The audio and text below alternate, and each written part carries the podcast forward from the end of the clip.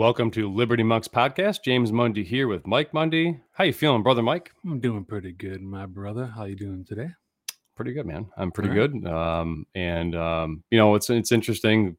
We- We've had, gosh, I don't know how many interviews it's been so far, but a lot. And it seems like there's been so much information shared. It's almost, um, it's incredible. Um, and sometimes, you know, we get people that come on more than once, and that's what we have going on today. And we have uh, a repeat guest, and um, and uh, we had a great interview a few months back with Scott Schara. And um, for those of you who don't know this story, it's important, I think, to to give you some context here because if you haven't listened to that episode, I highly encourage you to go back and listen to it. Um, I may have had something in my eyes that day. I know it's crazy. yeah, Some- you and me both. some pollen or something. Yeah, mine were leaking Yeah. at a massive rate. But um, you know, it's a it's a really tough story to hear. Um, I can't imagine being on the opposite side and, and Scott and his family's shoes, having to deal with this every day. But he's taken a stand here, and um, he is working seventy hours plus a week right now to bring information out about what happened to his daughter Grace. And so, for those of you who don't know what happened, I'm going to just briefly kind of describe this, and then we'll bring Scott in. But um, Scott's daughter, Grace Schara, um, was 19 years old. She had Down syndrome. She was given um, very, very dangerous combinations of medicine uh, at St. Elizabeth's Hospital on her last day there on, um, in Appleton, Wisconsin, by a doctor named Gavin Shoker. Um, Shoker, Shokar, something like that. Whatever, And and, whatever. and and so and you know you could really look at what was done there and make the conclusion that there was some intent to to harm her. Um so what he did was he ordered a maximum dose of a medicine called Precedex. And for those of you who don't know what that is it's a very very powerful sedative used for surgery or procedures. And she was given that at 10:48 a.m. on the morning that she died. And at 10:56 a.m like eight minutes later, this doctor submitted a do not resuscitate order um, into the system, and he did not consult Scott or anybody in his family when he did that. So, folks, that's a red, huge red flag um, when that happens, of course. And this doctor not only gave Grace a maximum dose of this dangerous sedative, but that really made it almost impossible for her to get out of there, right? Because do not resuscitate. Everyone knows that knows what that means. So uh, this story, obviously, for Scott and his family, does not end well. But he has taken this massive stand against this hospital system, and as most of you out there know, the healthcare lobby is a huge beast to go up against. But Scott doesn't care because he's taken this stand um, to to to uh, to bring justice to this, whatever that means to him in his heart and for his daughter. And it's a privilege uh, for us to have Scott back on, and he's in virtual studio right now, and we just brought him in, as you can see. Scott, welcome back to Liberty Monk, sir. It's great, great to see you again. Well, it's quite a pleasure to be back, and it's great to see both of you guys again too. Thank you. Yep. Um, well, the privileges and and the uh, it's all on this side of the table, and um, we we certainly do appreciate the fact that you've been on with us prior. You gave us um, a very very uh, that was Scott. That was probably the hardest interview we've ever done, man. I'm honest, to be honest with you. It was just just hearing your voice and your just what you guys went through and what you're going through was just uh you know if you have you don't have a you, you can't have a soul and not feel for for people that are going through this so we appreciate the the strength that you have and we appreciate the fact that you're back with us to give us an update because you know we we really haven't had uh, contact with you since then and we certainly would love to hear you know kind of where we're at with this tragic event um, that took grace's life and just what you have in front of you now but just kind of give us give us what new information because you, you mentioned in pre-show that you've got you've got a lot more info to share here and we certainly want to to spread that out um, hopefully it helps Yeah, so I'll just add one other leg of the stool with Grace's death so people see the whole thing. So you mentioned Sure. about Precedex, and so when you peel back Grace's death certificate, you see the first cause of death listed was acute respiratory failure, Well, if you read the pre- the Precedex package insert, which I have on Grace's website, you'll see that using Precedex for more than 24 hours causes acute respiratory failure. And when they near maxed out the Precedex at 1048, as you mentioned on her last day, she was already on it for four and a half days. So that was directly against the package insert. And then when you frame her last day, you know, two and a half hours before he did that with the Precedex and put the DNR order on Grace. He had a phone call with my wife and I. My daughter Jessica was in the room with Grace. I had been taken out by an armed guard three days earlier. So this Dr. Shokar called us and said, Grace had such a good day yesterday. Let's work on nutrition. But right before he said that, he was asking us for the fifth time if we would give a pre-authorization to put Grace on a ventilator just in case it was necessary. And that was framed in the context that these type of things tend to happen in the middle of the night when we can't get a hold of the family. So, you know, what I've concluded because the numbers for St. Elizabeth's Hospital for that day, they were maxed out. They didn't have any rooms available and the emergency room was maxed out. So they had to turn Grace's bed because we shut off the spigot of profit because we we rejected the ventilator. The ventilator is about a three hundred thousand dollar payday. So now we reject the ventilator for the fifth time. He switches gears and said Grace had such a good day that we should work on nutrition. We knew she had a good day in spite of being sedated. Grace was a fighter. Yeah, but they had to take her out because they had to turn that bed. And the second cause of death listed on Grace's death certificate was COVID 19 pneumonia.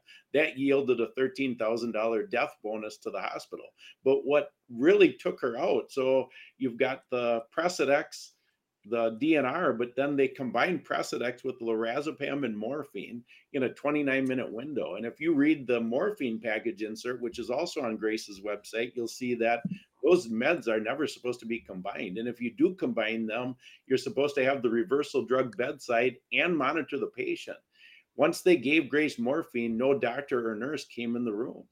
So, I mean, you can see the intent. It's written all over this. I mean, and, you know, after, by the time I had met you guys the first time, I was already calling Grace's death murder. At the beginning, I didn't realize it was murder. I thought it was just negligence. You know, mm-hmm. they, they accidentally did this. And, so because of that, I requested a meeting with the doctor and the CEO after we had put together the med combination that killed her. Well, they rejected that meeting. So that really clued me in. And so, you know, ultimately I've been telling the story for the purpose of waking people up, you know, so that they can survive a hospital stay. Well, in between, you know, last time I saw you and today, a lot has happened. So one is I dug into the Holocaust um, I've been doing a number of joint interviews with with a Holocaust survivor, Vera Sharav, um, and she really helped me to to see what is going on as a worldwide Holocaust. Well, that led into the next person who I met, which is Kate Shemirani. So Kate is a, a nurse from the UK, and she's been researching legalized euthanasia.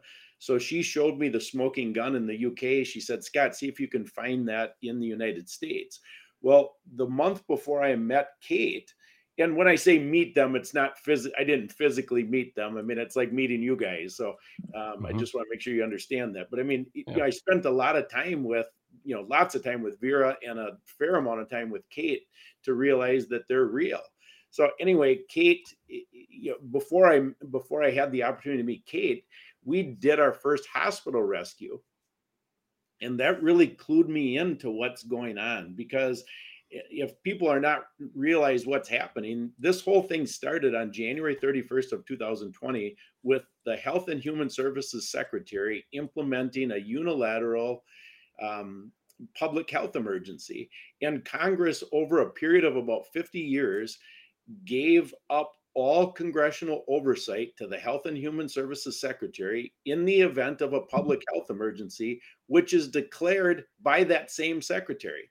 So he declares on January 31st of 2020 a public health emergency. That same public health emergency has to be re-upped every 90 days by law. So it just got re-upped on January 11th of 2023, just a little over just under 2 months ago. And it's still in place today. So people are still being murdered at the rate of a thousand people a day in hospitals with COVID as the diagnosis. People have already moved on from COVID. They because the population's asleep. They have no idea what's happening. So still a thousand people a day being murdered. Well, on November 5th, we saved a man by the name of Rob, Robert Pazer. Uh, he was in a local hospital in Green Bay. His sister called me. Um, wanted to know if I could help. She had learned about us through Grace's billboards, and and so I went to the hospital. Uh, Robert has SMA, which stands for spinal spinal muscular atrophy. So I told his mm-hmm. sister when she called me on the phone, I said they're going to try to kill him. I know I sound like a whack job, but they're going to try to kill him. She listened, and ultimately, by the time I got there, he would already had already been given three doses of remdesivir. And based on his body weight, SMA is a debilitating disease. He only weighs 40 pounds. He's 44 years old. He only weighs 40 pounds. That's his natural body weight. And so oh, the amount of remdesivir they gave him was the equivalent of six doses. So when I got to the hospital, he was near death. And you know, ultimately that piece of the puzzle helped me to see this agenda is is big. And so we ended up rescuing him. He's he's alive today. And christmas time he him and i we talked uh, last week. We talked fairly regularly. But anyway at christmas time he he said scott you know i'm able to celebrate christmas this year because grace died which is wow. you know it was it's it's wonderful to see grace's death not be in vain.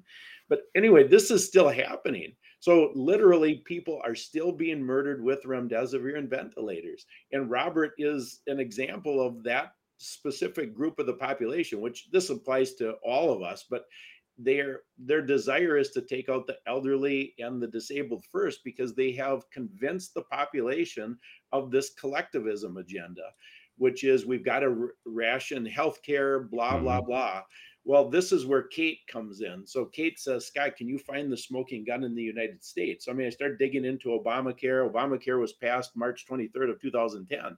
So you start looking at what Ezekiel Emanuel said, you know, and he he's the chief architect behind Obamacare. And he said, I mean, these people who are not contributing members of society, we need to take them out. So then I found literally in Obamacare where it shows that if a doctor does not participate in euthanasia and mercy killings, killings, he cannot be discriminated against. I mean, it's like, wow, you know, that's a smoking gun in and of itself. But then wow. Robert Pazer helped me find the real smoking gun. And on November 23rd of 2022, the Health and Human Services Secretary, because he can do this under a public health emergency, they can do all kinds of crazy stuff we don't realize. Well, they put in place death panels. So the literal document, and we've got this stuff all on Grace's website now, but the literal document to implement the death panels that people feared under Obamacare is yeah. there. So now, I, you know, if you guys have some questions now, that's great. Otherwise, I, I want to walk through. No, just just keep it rolling, man. No, okay. just yeah. So I, I want to walk through this whole public health emergency thing so people can connect the dots because this is critical. Um, and then that'll get us to today. So now um, I wrote a, a long paper. I have it on Grace's website about how the government can legally kill us and this is true they can legally kill us what we are what we are seeing now they crossed all the t's and dotted all the i's so what they're doing, they can legally do. And I'm going to walk people through this right now. So I remember I mentioned on January 31st of 2020, the public health emergency was put into mm-hmm. existence. Four days later, the Secretary of Health and Human Services implemented the PREP Act. The PREP Act is what gives immunity from liability at that time from the jab, from uh, any NIH protocol in hospitals, um, and and gave uh, bonus payments to the hospitals for following those protocols. So now, since the jab has been put on the childhood vaccination schedule, that piece of the PREP Act is no longer applicable. So now the two pieces that are still applicable to the PREP Act are hospitals following NIH protocols, they have immunity from liability, and the government paying bonuses to hospitals to kill people. So that's still going on. All right, so now so now February 4th happens 2020, the PrEP Act is implemented. That gave the the uh, FDA the authority to issue emergency use authorizations, EUAs. So they immediately implemented an EUA for ventilators. Ventilators have a 90% mm hmm kill rate. I mean, you can't make this stuff up. Then they implemented an EUA for remdesivir. The criteria for doing an EUA for a med is that there can't be a uh, a med, a competitive med that that produces results that are better than the med they're they're recommending. So obviously we know we have hydroxychloroquine mm-hmm. and yep. ivermectin. So I put the this detail and I interviewed Del Bigtree a couple weeks ago because I started my own podcast and I had him spell out how they squashed ivermectin because he interviewed Tess Lawrie and we we replayed that in in the podcast. But you know, ultimately they had to squash all the trials for ivermectin and hydroxychloroquine so they could get remdesivir approved under an EUA. So remdesivir has a 75% kill rate, three doses and more. So it's like, oh my gosh. Then the final nail in the coffin, coffin is they did an EUA for for the jab. And I want to go on that rabbit trail okay. here in a minute. But now with the EUAs for the ventilator and remdesivir, the United States is number one, and we're adding to these numbers every day, as I explained, to the tune of a thousand people a day. We have 1.1 million murders in hospitals with COVID as a diagnosis. So these people didn't die of COVID; they died. They died of protocols. So Grace died of she. Grace did not die of COVID, no matter what that death certificate says. That did not happen. She died of. They intentionally killed her I mean, that's what the reality is. And all these people have been intentionally killed under the population reduction agenda. So we're number one in the world in hospital murders over the three years of COVID so far. So 1.1 million. So that makes no sense to anybody until you frame it in terms of who is number two. Number two is India. India has just over a half a million deaths. India's population is four times yep. that of the United States and their footprint on the planet is only one third that of the United States. So you think, oh my gosh, is this you start looking at the statistics and it is amazing. Well, now I'll give you one more statistic on where this is going and why I'm I'm really on this euthanasia. So this is this is what they are trying to implement under the guise of of saving money because we have before COVID, there were 62 million Americans on Medicare and Medicaid. Now there's 100 million, a 38 million person increase in the last three years. So before COVID, those two population groups accounted for 39% of the annual federal budget. So now think about what's yeah. going on. They were already Obamacare that those population groups had to be eliminated because they're costing too much. Um, so I just want to add one more thing on on this rabbit trail, and then I'll take a breath, which is so now with the jab. So everything I've shared so far, I mean, you guys probably know, but hardly anybody knows this. That's why I like yeah. to share the details. So one de- another detail people do not understand is that this uh, jab bioweapon is that it is a jab bioweapon. It was never a vaccine.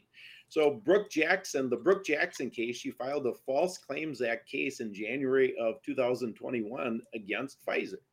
Okay, Pfizer's defense for that for that claim. I mean, you cannot make this stuff up. Their defense, they produced an other authority agreement with the Department of Defense that said they had no contract to test because they weren't producing a prototype in October of 2022, the federal government came in behind Pfizer and supported Pfizer. The government is supposed to support the whistleblower.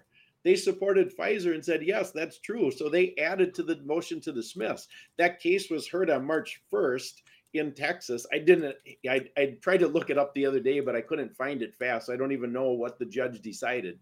But I know the attorney personally for Brook Jackson. And, and I asked him about it before he left for Texas. And he said, I don't care what they decide, Scott, because if, you know, if they decide in our favor, then we start, you know, discovery. If they mm-hmm. don't, we already have the appeal ready. So, you know, regardless, that case will proceed because, you know, it's, that has to get exposed to the, to the public. So, I mean, that's the, those are the things I was working on. But the, the biggest thing that I have been working on is, um, none of that. Although I mean that stuff is important because if people can wake up, they can save their their loved ones or their life. You know, in a hospital setting, you have to be prepared you cannot go into a hospital setting think you're thinking you're there as an advocate to hold your husband's hand or your wife's hand yeah. or your daughter you know that's not the deal. You've got to go in with the mindset that they're going to try to kill the person. Then you'll be prepared. And we have documents on grace's website that will help toward that end although a document can never save a person's life. I brought in the documents in robert pazer's um, example uh, we went through those documents with the doctor, and 15 minutes after we said we're stopping all of this BS, the nurse came in with the COVID flu jab to give him. You know, so we had to stop it in, you know, so a document can't stop, you know, the real advocacy where you are holding these people to mm-hmm. account for every single step in the hospital. So now I want to switch gears into the bigger thing that I'm working on. But if you want to ask any questions about all of that rambling, now's the time. Well, I think it's just important, to point out that um, you know the, the the information is out there, folks. It's everywhere. Remdesivir. Just go look on Tom Renz's website. Go. You can find this in so many different places. That drug is what did you what was the statistic scott you said it was three doses 75% kill rate yeah for three doses is a more and you know so, the protocol is five doses five dosages not doses five dosages is the kill rate. So i mean five, okay. that's the protocol. So three doses and more is a 75% kill rate. I mean so this is serious stuff. It's well yeah it's serious stuff and so you mentioned um you mentioned precedex. Was it was it morphine and lorazepam? Yes those three are what they gave grace so think about this, folks. You go into a hospital, they gave they're they're giving lethal doses of pain medication. They're giving a antiviral, if you want to call it that, medicine that has a 75% kill rate, depending on how often you take it. And then, I mean, Scott, I would presume most of the people in these hospitals are getting at least a five cycle dose, if not more, right? Because I know that I know that um, I, had heard a, a stat uh, early on that it was like, hey, once you get to the sixth or seventh day, then you're pretty much you're, you're that's it, you're done. Yeah. On top of that, they're giving people a vent, which has a ninety percent rate. So, folks, how are you supposed to survive? How, how would Scott? How would somebody survive that? How would how would anybody even a, a, healthy person that had no problems and nothing going on survived that. Well, that's that's right on, and there's um, unfortunately, you know, the number of cases where people have come out is arbitrarily low. Uh, but it doesn't just apply to the disabled and elderly. It's arbitrarily low mm-hmm. because, on top of all of this, which is a good segue to the other point I want to make, is the government will pay you nine thousand dollars to bury your loved one if there's a COVID diagnosis on the death certificate. We turned down the money. Uh, my wife said, which was right, you know, we don't want their dirty money. No. But what happens then is people, you know, they bought into the narrative and so then when their loved one dies, they were never there. So they don't know what happened. They never got any of the records because they believed the white coat. So that paradigm has been in place where we trust the white coat. The white coat tells them your loved mm-hmm. one died of COVID. We did everything we could. They get $9,000 from the people who caused COVID, which is our United States government. And so, um, they just they don't do anything about it so that you know out of the 1.1 million murders I would estimate probably only 10,000 people know what I know relative to their loved one. So of that that 10,000 people, most of them don't come out because you know of fear and you know they have their head in the sand and you know they've got to work. I mean all those reasons. There's you know I I feel blessed to be able to have this opportunity. Most people don't have that. I get that. Mm-hmm. Uh, you know so that's why this hospital murder lane is way bigger than the the jab lane, but you know, we don't get the traction because there's just not enough people. Yeah. So anyway, yeah, I did right. I do want to share one other one other yeah yeah piece um, absolutely um, before I segue into that last thing that I want to talk about. But there's another killing protocol that people they don't realize how this is how egregious this is. Is there's a you know because Grace's story has gotten um, so so much traction, a lady from Connecticut reached out to us. Her Down syndrome daughter was also murdered. And when she shared the story, I thought, oh my gosh, this is way worse than Grace. And she had done some digging and she found, and I have the document that on April 6th of 2020, there's a doctor by the name of Joel Zivot. And so he corralled some other doctors and they wrote a letter to all the state prison systems in the United States that kill prisoners by lethal injection. And he requested their meds for for COVID treatment. So the meds he specifically requested were uh, midazolam, fentanyl, and, and zirconium bromide.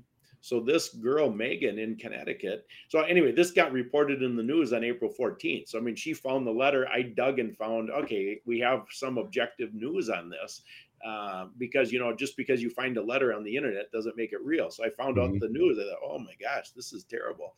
Well, then she sent me uh, her daughter's medical records, and in the invoicing, you could see the trail of events. So now they already had this poor girl on a ventilator for three weeks. So now she's near near end of life. They're they're near maxing out the amount of money they can make from her. And on December 7th, they gave her midazolam, fentanyl, and zirconium bromide, lethal injection meds. And of course, she died the next day on December 8th. So this is this is not a joke, people. I mean, this is you should look at it that you are next. If you look at it as you're next, that is the attitude you have to have in order to be prepared. Wow. Um, that's something I had not heard.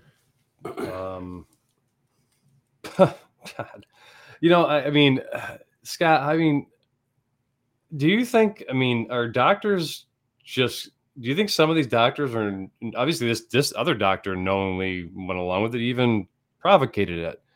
Um, do you think some of them just are doing it because they're fear of their jobs and they really know what they're doing, or do you think some of them are that ignorant to the reality of what they're giving people? I mean, it's hard. Be hard to. It's hard to rationalize that somebody could go to medical school. They're supposed to be highly intelligent people that understand dosages and, and all that. And I don't know the extent of training they get and all that, but it doesn't really matter because you're in charge when you're in care of somebody else's life. You're you're expected to honor the Hippocratic oath, um, which doesn't seem like that's happening. So, do you think these doc, some of these doctors are doing it because they don't know, or but I mean, it'd be hard at this point to to seriously accept that answer. Um, or right, do you not think any, not anymore. I mean, you could have accepted that answer for the first, you know, three four weeks of COVID, but of course, not anymore. I mean, it is um, certainly fear of losing job, and I'm going to give you a, a couple of examples in that regard. Um, but you know, a lot of them actually believe this crap. You know, so they believe in collectivism versus individualism. So I mean, if if they have believed that and they've been programmed through their medical training to believe that, remember the Rockefellers are in charge of the yep. all the programming. So you know, they have been programmed to believe this. Yeah, I wouldn't rule I out. I wouldn't rule out them being just evil people. That's correct. I mean, so then you go to the you know so the innocent on one end and completely evil on the other but then yeah. you know so that you know in the bell curve you know the the majority i think are you know they're protecting their job and they actually believe in collectivism. So i'll give you an ex- a couple of examples. So when we rescued robert pazer so i got to the hospital at 9:30 that morning 8:30 that night 11 hours later we physically removed him and he was near death when we got there but you know through a series of miracles i mean it was it was wonderful to see him come alive. But ultimately when we left we left ama so they would not even remove his ivs then there was a shift change and there was a decent nurse who was willing to remove the iv so now we're all in the room. My wife was there uh, robert's mother his sister uh, me we have him in the wheelchair all of his stuff packed up and I said to the nurse, I said, I may never get this opportunity again. So I'd like to ask you a question. I said, You know, I said, you don't have to acknowledge this, but you know they were going to kill Robert. So that's not my question. My question is, how could you participate in this? And she said, uh, I'm from the Philippines. And if I don't do what they tell me, I'll be deported so that was interesting to me then another one happened about a month ago so in our in our area um, Wisconsin Christian News did an article on our story back in April. And a lady who lives next to the reporter called her and said, That guy's lying, talking about me. They don't put DNRs on people without consent. So then, about a month ago, that reporter called me and said, Hey, my neighbor who told me that you were lying just called me because she is the nurse in the hospital her dad is at, and she happens to be power of attorney for her dad. And she was reviewing the chart and found an illegal DNR on her own dad. Really? So she called the nurse and said, Hey, that guy's not lying. So then um, I said, Do you think I can talk with her, this nurse? And uh, I, she said, I'll see. So the reporter called me back. Yep, she's willing to talk with you. So I called her and I, you know, she walked through what she found, et cetera. And I said, Will you come on the air with me and tell the world what you found? I said, We're talking about saving lives. And she said, I'm 66 years old. I'm a year away from retirement. I just can't do that. Wow. So this is this is wow. where people are at. You know, I can't grasp that personally, but I, you know, I'm I'm cut from a different cloth, thankfully. Um, but I mean, that's that's reality. That's those are two live stories on the ground where you get. So you guys asked, what are what are people thinking who are doing this? And I'm telling you, that's what they're thinking. That's okay with them because, you know, they've got to provide for their families, basically. Well, and to your point, this for the predictive programming is a real thing. Yes, it's it an is. absolute real thing. There's no, I mean, to to most people don't even know what collectivism and individualism is. I mean, let's just be real. Unless you're reading G. Edward Griffin's work and you're or you're reading, you know, other works from other people that can explain what that means, but it is not good for anybody to have mob rule. And and you know, this country was founded on individual principles under God. And right. as an individual, you know, I, I get, you know, I, I don't know if the mentality, Scott, is like, oh, it's, you know, if we don't, we're not going to have the life we want. This, this whole culture has become such a me, me, me thing. Everything is about self love. Everything's about what I get. That is not what we were put here to do. And I don't care what anybody says. That is not why we're here. And individualism is the only way that you can be the best version of yourself under the grace of God and this is just my opinion to help others to, to be a community. You don't you can have you can have good outcomes with individual success. This is not everybody's got to have the same. That's just to me these people don't want to actually go and do what it takes you know to to be a good person or to to thrive and to help others thrive. And to, to just go and eradicate people just heartlessly. I mean uh, it's almost like these people have sold their souls, Scott. I mean, it's I don't know what else you say it. It's demonic. It's, it's satanic, in my opinion. You couldn't have a better segue to what I want to talk about last, which is oh, I think that is. Promise exactly, we didn't plan that because I don't know what you're about to say. well, that is exactly what's going on. That may, that is by far and away the biggest thing that I have stumbled across. You know, I, of mm-hmm. course, I I knew Satan is is real, but I didn't realize you know the extent of this spiritual battle.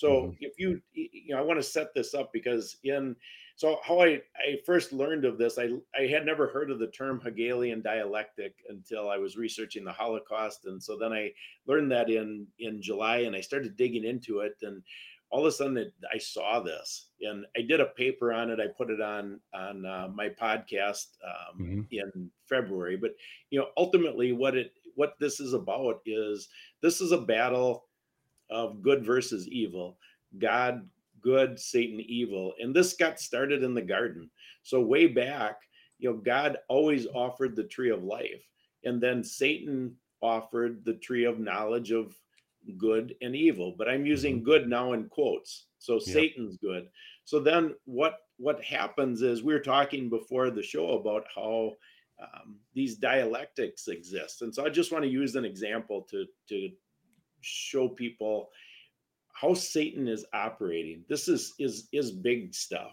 So just this last Sunday, Mark Levin, who's, you know, most people respect him. He's on Fox every Sunday. And so he did a, a big segment on the lab leak. You know, this is corrupt. You know, the, the this is a lab leak. I mean, they lied to us, blah, blah, blah. Well, anybody that has been paying attention knows that this is not a lab leak. No.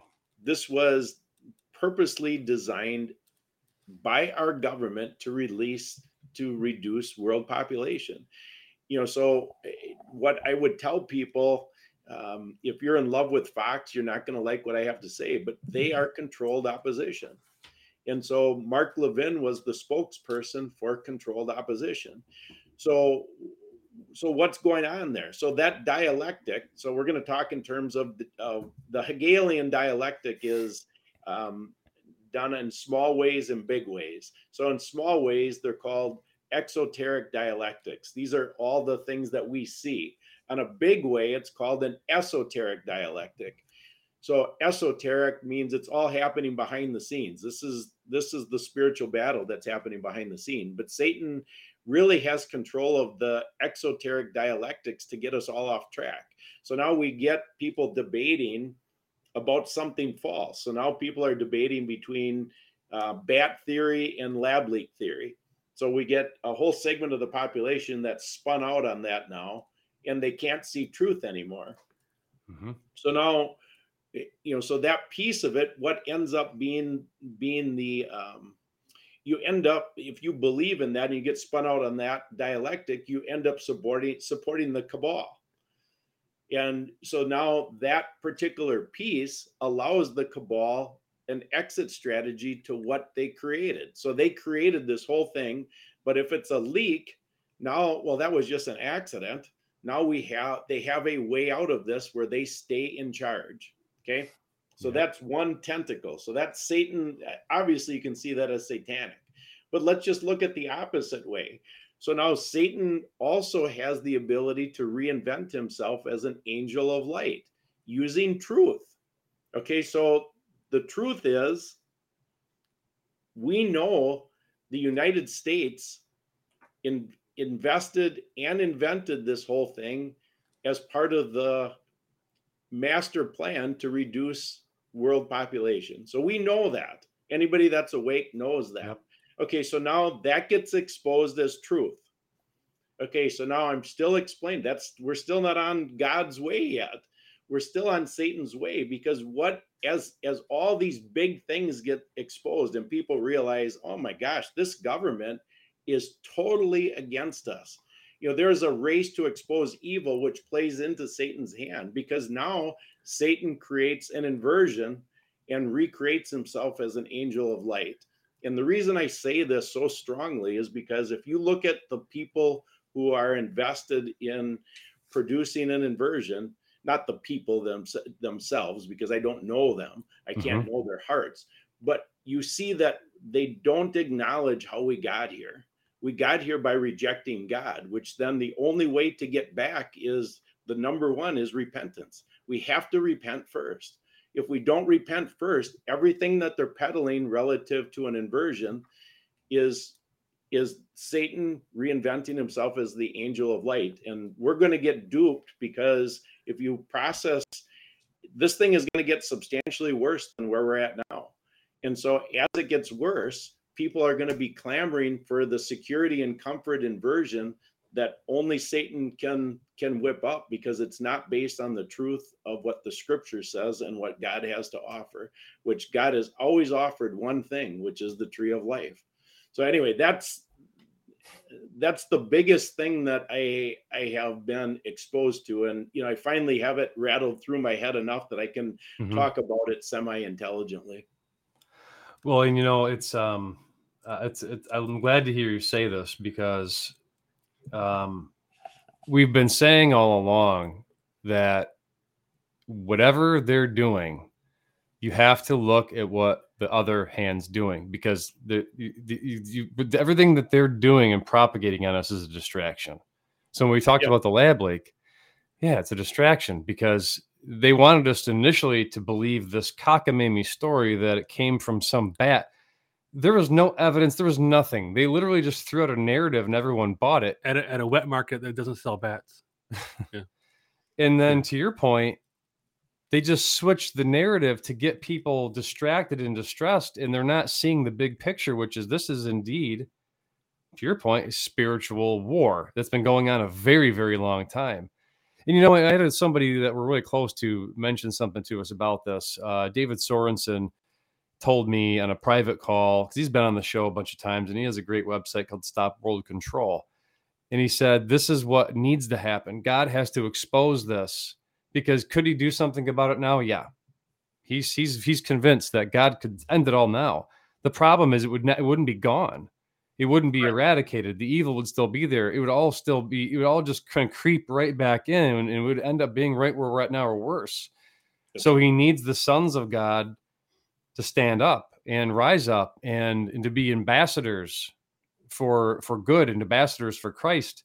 And he said that the only way for people to wake up, to your point, to to do to repent, and it's all about this getting back to to God is for this to unfold the way that it's unfolding for this evil to be truly exposed for what it really is and the heinous the, just the, the, sheer just just awfulness that it is and you know it's it's interesting we talk all the time how do we how do you get that message that heavy message across people which i think you did a fantastic job you mentioned exoteric dialect what was the other one exoteric so eso- esoteric is behind the scenes ah. exoteric is up front everybody everybody can see it so Satan is creating these exoteric dialectics. You know, the one like where you compare the the wet market versus the lab leak. That's real yeah. easy to see. When you when, but when you look at um, okay, well, what about the real truth behind this? Okay, so the United States created it. Okay, well, ooh, now we think we've got something. But if what's the purpose of exposing that truth that's where you mm-hmm. see this that's another exoteric dialectic but it's a lot harder to see because it's so you know once we get a bit of truth like that we grab onto it but you got to put it into the context of okay what is that truth being used to do? And so you can say if, if the person is sharing the gospel and and shares that you know the purpose of me even on this rabbit trail is to get us back to god in repentance um, then you can see okay they're exposing truth for you know god wanting them to expose it. But if they don't ever do that they're exposing it so that satan can set up the angel of light mm-hmm. um, takeover scott you mentioned things you believe things are going to get substantially worse um, can you shed any light on that? What do you mean by that? I don't. I'm not a prophet. I mean, I just see. You know, when you see Bill Gates as the either the largest or second largest landowner in the United States, they talk about food shortages. Yeah. You know, all these plants being destroyed, eggplants, chickens. You know, I mean, um, yep. Yeah. So I mean, you see. Okay, so food shortages. You know, power outages. Um, you know, we. You know, the train wreck, wrecking yep. water.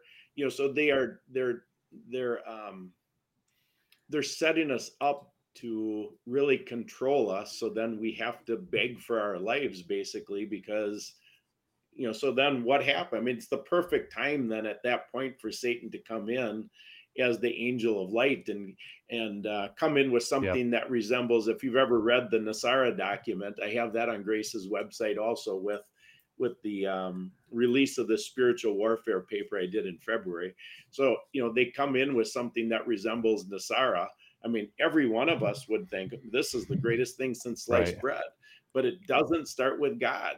So that's why you can see it as it's satanic. When you say NESARA, are you talking about, is that the legislation from the late 90s? Is that what you're talking about when you refer to that? Yes. GESARA and NESARA? Yeah. Yeah. Right. Um, so I mean, something yeah. like that. When you read that document, you think, "Oh my gosh, this is this is uh, right. Nirvana." Yeah.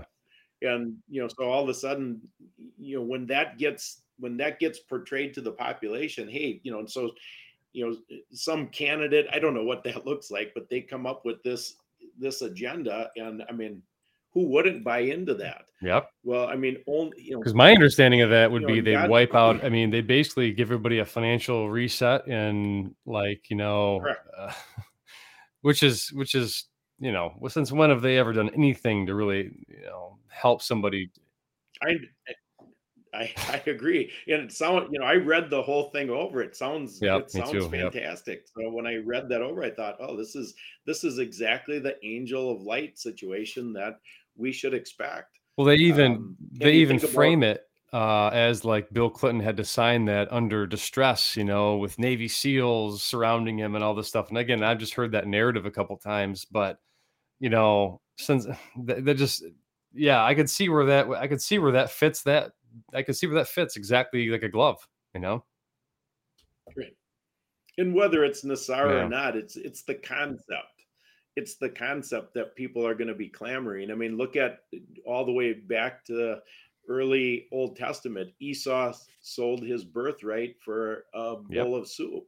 Okay, so I mean, we're going to be willing to sell our souls to be able to eat and have power and you know, and so it's going to take the you know, the people who are not um if they're kind of asleep, they're claimed to be Christians, but they're asleep. I mean, this is the time to get Yep. grounded because, you know, there's, when you look at the book of Revelation, it lays out the Antichrist system and the false prophet system. Yeah. So if you look at the cabal versus the alliance, the cabal is the Antichrist system, the alliance is the false prophet system. And God tells us, I mean, everybody's going to be duped by the false prophet system, and he cuts the whole thing short for the sake of the elect. Well, um, I know we're running up against our time, Scott. This has been um, really eye opening. Um, we appreciate um, just you filling us in and what you've been up to, and also just just the, the, the vast amount of information you've been able to soak in. And it's been um, just it must be an incredible ride for you, man. You and your family. I know I know it can't be easy, but I'll tell you what, uh, you. You're, you're staying uh, as strong as I've seen someone stand. So uh, I, I respect that. And, you know, Mike and I give, you know, have just a lot of just uh, heartfelt condolences and respect for you and your family and just how hard you're working, man. Is there, I guess, if there's anything that you'd like to leave us with, I'd love to hear that now. Um, just kind of as you're continuing on this just journey, uh, what is it that you would like to just kind of leave us with before we before we exit here? Well, I want to tell, you know, I just want to share about my my best buddy Grace. You know, Grace Grace died. She was a martyr. She died to wake me up personally. Uh, I was a lazy Christian, so I mean, I can look at all, you know, I can look at the nurse who gave Grace the meds, blame her. I can b- blame the doctor who delivered the meds or, or ordered the meds. I can blame the hospital. I can blame Fauci uh, Klaus Schwab, you know, I can, there's all kinds of people to blame. I can blame the United States government for even creating this. And, um, but the reality is, you know, the person that I need to blame first is myself. And I had to personally repent for being a lazy Christian. And, you know, that's the reality. We have to, we have to stand up. Um, you know, I, I, I miss Grace more than anybody I've ever missed. I cry every single day. You know she is she was the best gift that god ever gave us. And so to have her not in my life i mean it's hard to it's hard for um, me to explain what that means. But i know she died you know she died for a lot of reasons. Robert pazer was a reason she died for but for me personally she died to wake me up. And so that created first uh, you know responsibility. Now it's a duty. And you know i want to persevere until the end and so what i want people to do with with what I'm sharing is, you know, if just take the numbers so I can do the math in my head right now. If a thousand people watch this, each person can do something with their Yeah. talents. So one of the things that anybody can do is share it with a hundred contacts, and you're all of a sudden then a thousand people becomes a hundred thousand people who saw this. You know, let's multiply that so that we can help wake people up to what is going on. So that's what I, you know, that I want to share at the end. And then just Grace's website is ouramazinggrace.net. And I'd love it if you came to that Yep. website and got to visit my and see who my daughter was. ouramazinggrace.net folks um you know scott no that's that's you know here's the deal um you don't have to have what happened to scott and his family be the catalyst to wake you up that happened to be to, to scott to your point the way that you woke up um and i'm sure that you know if you could change that and have some other way you would do it but it, this is the way this is the way it worked and um but that doesn't doesn't have to be your reality guys. It, it can be you can proactively wake yourselves up. You don't have to have some horrible tragedy do it you know and you know it, i'm just scott just it's ref, it's just if there's anything out of this, you know, because the first conversation we had, just um, one of the things I think we talked about is just making sure that Grace didn't die in vain. And you know, this is proof that is not the case, which is incredible. You know, um, just absolutely incredible that what it's done for you and your family and your just your heart. It's just it's inspiring and um, what can you know we, we just want to know what we can do to help scott so is there, what else what else can people do to help I I really simply want people to share the message. I mean, I got people, you know, people want to know can they donate? Of course, we have a GiveSendGo. Okay. People can donate, but that isn't, you know, that is not. We we were blessed financially. You know, we I thought God blessed us for the purpose of taking care of grace after we're gone. So I'm not after any money. I mean, we're yeah. we're um we just anything that happens to come in you know we're just we're using it to get this message out. So i mean that's that's what's going on. So if people want to donate money that's that's fine but i'd much rather have you share this with other people. Do it to the people who you think are least likely to to um, wake up. I mean we have that yeah. obligation. Time you know i think time is short. You know this is the time. Get right with god and share share the opportunity um, you know, we've got to wake people up. Yes, sir. Well, Scott, um, uh, just stay on the horn with us here. Uh, we'll we'll we'll uh, we'll cut. We'll we'll end and uh, just just stay with us here for a minute. We can uh, we can say our goodbyes here in a second. But uh, folks, um, you heard it from right from Scott. What's going on? And uh, after everything that we've looked at and everything that we've heard, can tell you, I can't refute one syllable that came out of Scott's mouth, and I would challenge anybody to be able to do it um, about what's actually happening right now. Um, and if that's not enough, um, I don't know what can possibly be the catalyst for this wake up call, but we need one quick. And um, Scott, we just appreciate you having the courage and the the fortitude to to come on. All I know you're going a lot of interviews, man. Now you're doing your own show. Uh, where can people find your podcast before just so so we know that too? Oh yeah, thanks. Yeah, that's actually something people could so Grace's newsletter also, and when you show it on the screen, yeah. the website in the upper right hand corner, you can sign up for her newsletter. And then there's a tab on Grace's website called Deprogramming with Grace's Dad. Uh, so we have our own Rumble channel. Yeah, so you see Very it over cool. on the on the left hand side, you see deprogramming. Oh yeah. So you, yep. So that's where the podcasts are. If you click on that, you'll see I had Dell on a couple weeks ago. I had Stu Peters on a couple weeks before that. And you know lots of different you know i've just met a lot of different people so they're they're all willing to help thankfully and um you know Fantastic. so that's where the you know so we have our own rumble channel so i do the podcast once a week and then we post them the next day.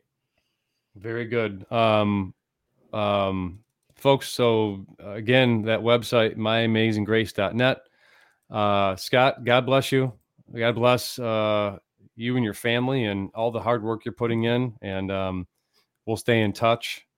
God bless everybody out there listening. We appreciate you more than you know. And as always, God bless not the government of the United States of America, but we, the people of the United States of America. Let's make that very clear. Um, and God bless all of humanity. Until next time, be safe and well, and have a great evening, everybody.